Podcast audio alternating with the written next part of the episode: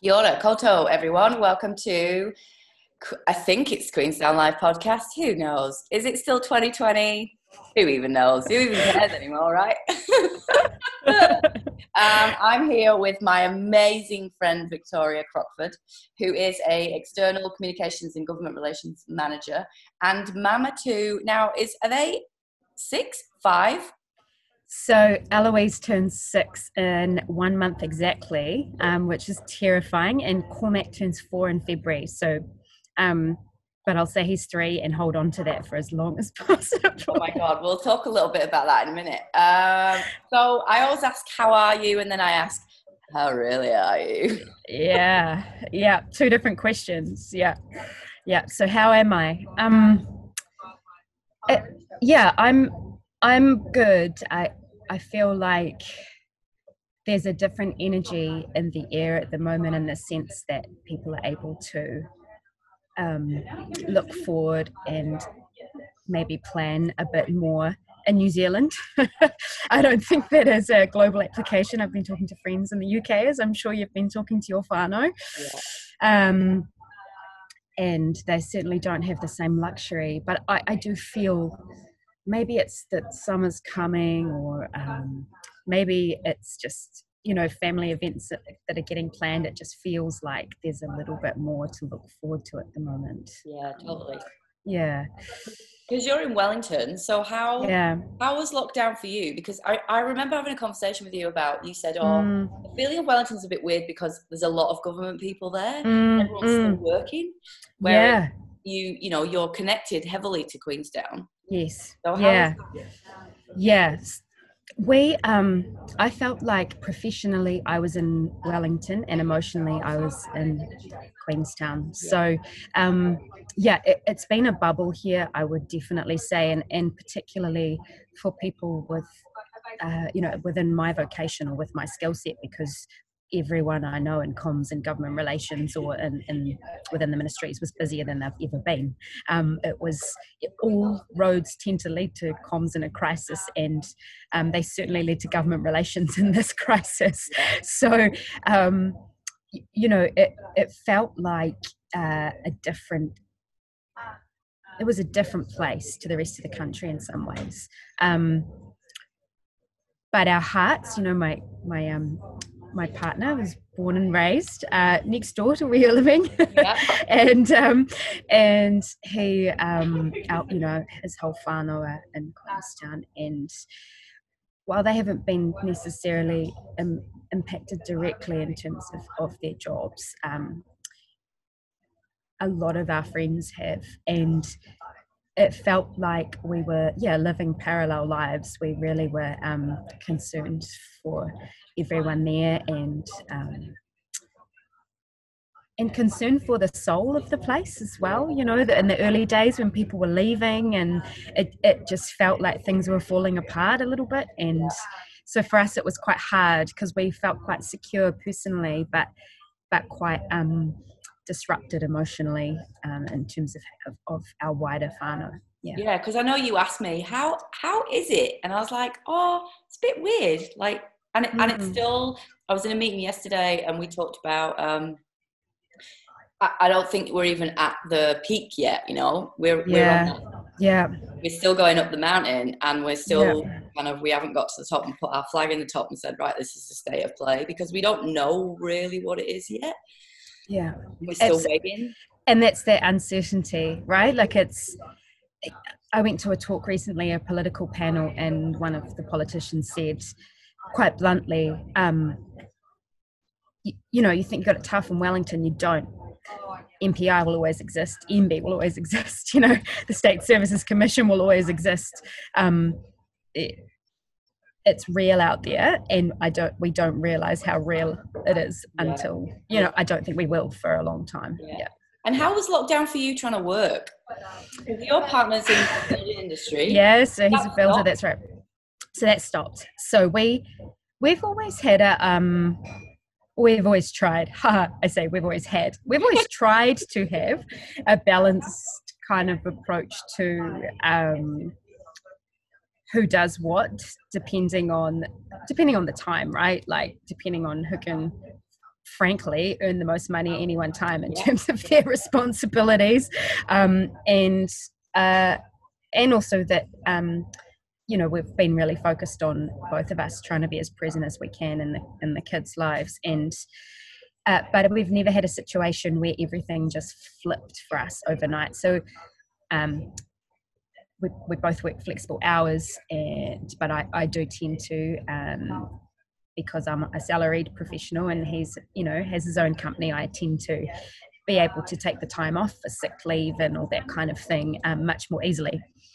And that just changed completely overnight. He was 24 7 parenting, and I was 24 7 locked in our bedroom with a desk he made me on the first day of lockdown, feeling like I was back being a student, working yeah, yeah, out of my bedroom. Yeah. Um, and I came out for dinner, I came out for lunch. Um, and usually they were still in their pajamas while I was wrapping up my breakfast and, and starting work. So, um, and I would say that it was both an incredible time uh, in terms of how much time we were able to spend together as a family um, and how much time um, my partner had to develop a relationship, particularly with our son, who's the, you know, our younger child, because he really was just full time working when he was a baby. That was the way we just had to split it at that time and didn't have the same time that he had with our daughter. Um, but the, you know, the flip side of that was that uh, he never got a break. I never got a break, and neither of us could really relate to each other. We'd always been able to relate to each other because we were always both balancing paid work, unpaid work. Um, all of a sudden, we had we couldn't relate anymore. I was like, you don't understand how much I've got to do. Yeah. And and I didn't understand just how cooped up with the kids he felt 24 7. Um, so at times, attention crept in that had never actually existed in our relationship before. So, on the one hand, while it was amazing having all this concentrated time, on the other hand, it, it was also really, really hard to navigate. Um, and I, you know, gender came into it as well. Like I, you know, this residual anxiety, and I'm, I just arcs me off that I still have it. That I'm the mom and I'm not doing enough as a mom. I'm not the one cooking the meals. I'm not the one, you know, taking them out on the bike ride. I'm not the one with giving them a cuddle when they've fallen over. Um, and so I internally had to grapple with that for, for two or three months going, I'm just not not emotionally available as much as I think I should be. Yeah. Did the kids suffer? I highly doubt it. I think they were mainly stoked just to have their dad around all the time, right, taking yeah. them on bike rides. We take these, like we we end up having these. Um, it's like that projected feeling of how they're going to be. Oh my god, they're going to end up in prison because I wasn't around for two weeks. yeah. I was doing work and I didn't play with them. And it's like, no, no, they'll actually be bloody fine. They'll yeah. be absolutely fine. One of the things is like yeah. they probably they'll either remember this as a time when hey we had all this time with dad and it was all a bit weird and adults were a bit weird, um, and hopefully that's what they remember or actually don't remember. Do you know? Yeah, yeah, um, and and I do think you know the impact. You know, I, I was reflecting on this um, the other day. So my my grandfather's been really unwell, and just before he got sick, um, he started uh, writing what I can only describe as his memoirs. But like for for him, COVID nineteen um, was particularly difficult. Being out, you know, an older person in his eighties, he was he was quickly um, confined to his home you know, earlier than the rest of us. And second, secondary to that is that his long-term partner is in full-time dementia care, and they locked that down so he couldn't see her.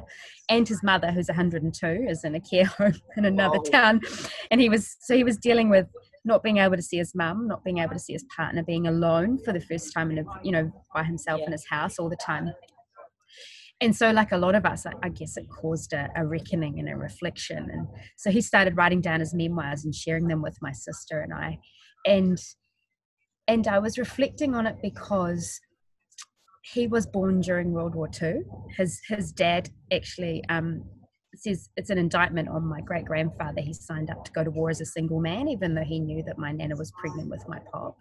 Um, so he grew up for the first five years of his life without his dad around and kind of being raised by his grandparents. Yeah. And then his dad came back from war when he was five, and he met him on the train station platform, and he was expected to just love him as his dad. Like, this is your dad, ta-da! Off you and go. of course, oh, he brought back with him all this um, trauma and um, Yeah. you know.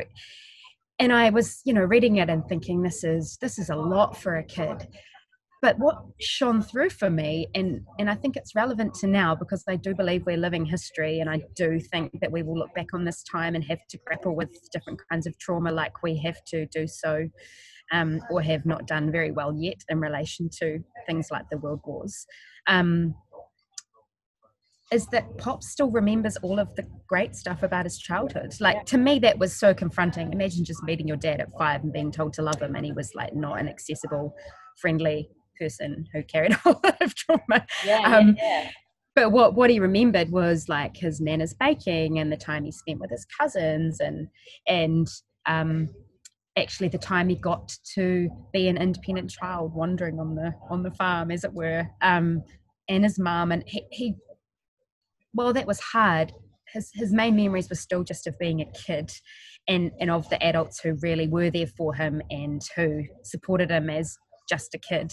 And so i i think with this time like as you say it's so easy for us to be hard on ourselves but for the most part our kids are going to look back at, at how they were kids. And if we can enable that for them even if it is a bit weird and things are a bit tense like it's the 80 20 rule right? If, if things are weird and tense 20% of the time on the surface, but 80% of the time it's just kind of we're having breakfast, we're having lunch, we're going outside, we're doing colouring and we're doing our thing. They'll be okay, and that's what they'll remember. They will, Yeah. and and they don't. You know, they consistently remind us that they they it's life is simple.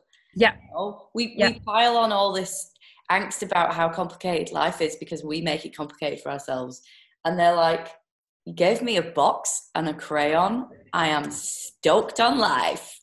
you know, and then and then we had ice creams in the afternoon and, and a glass of water, and I'm like, and they're like, "That's that's like my day made," and you're like, "Oh yeah, it's pretty. It's Yeah. simple." and that's such a powerful lesson, actually, in terms of well well being. Um, Totally. Just sitting outside in the sunshine. I know, you know, I know, right? We were talking about like six weeks home with my parents. Like, what could be better? yeah, yeah. You know, and we, we were talking about burnout just before and you know what i think it's so easy to get to that place because things feel compounded at the moment it feels like there's no room for decompression. There's no room for literally stopping to smell some flowers. I know. and and those are the things that i think the kid that having kids at home as as you know difficult as the the juggle or the you know i was dropping balls all over the show. I don't know if i was actually juggling.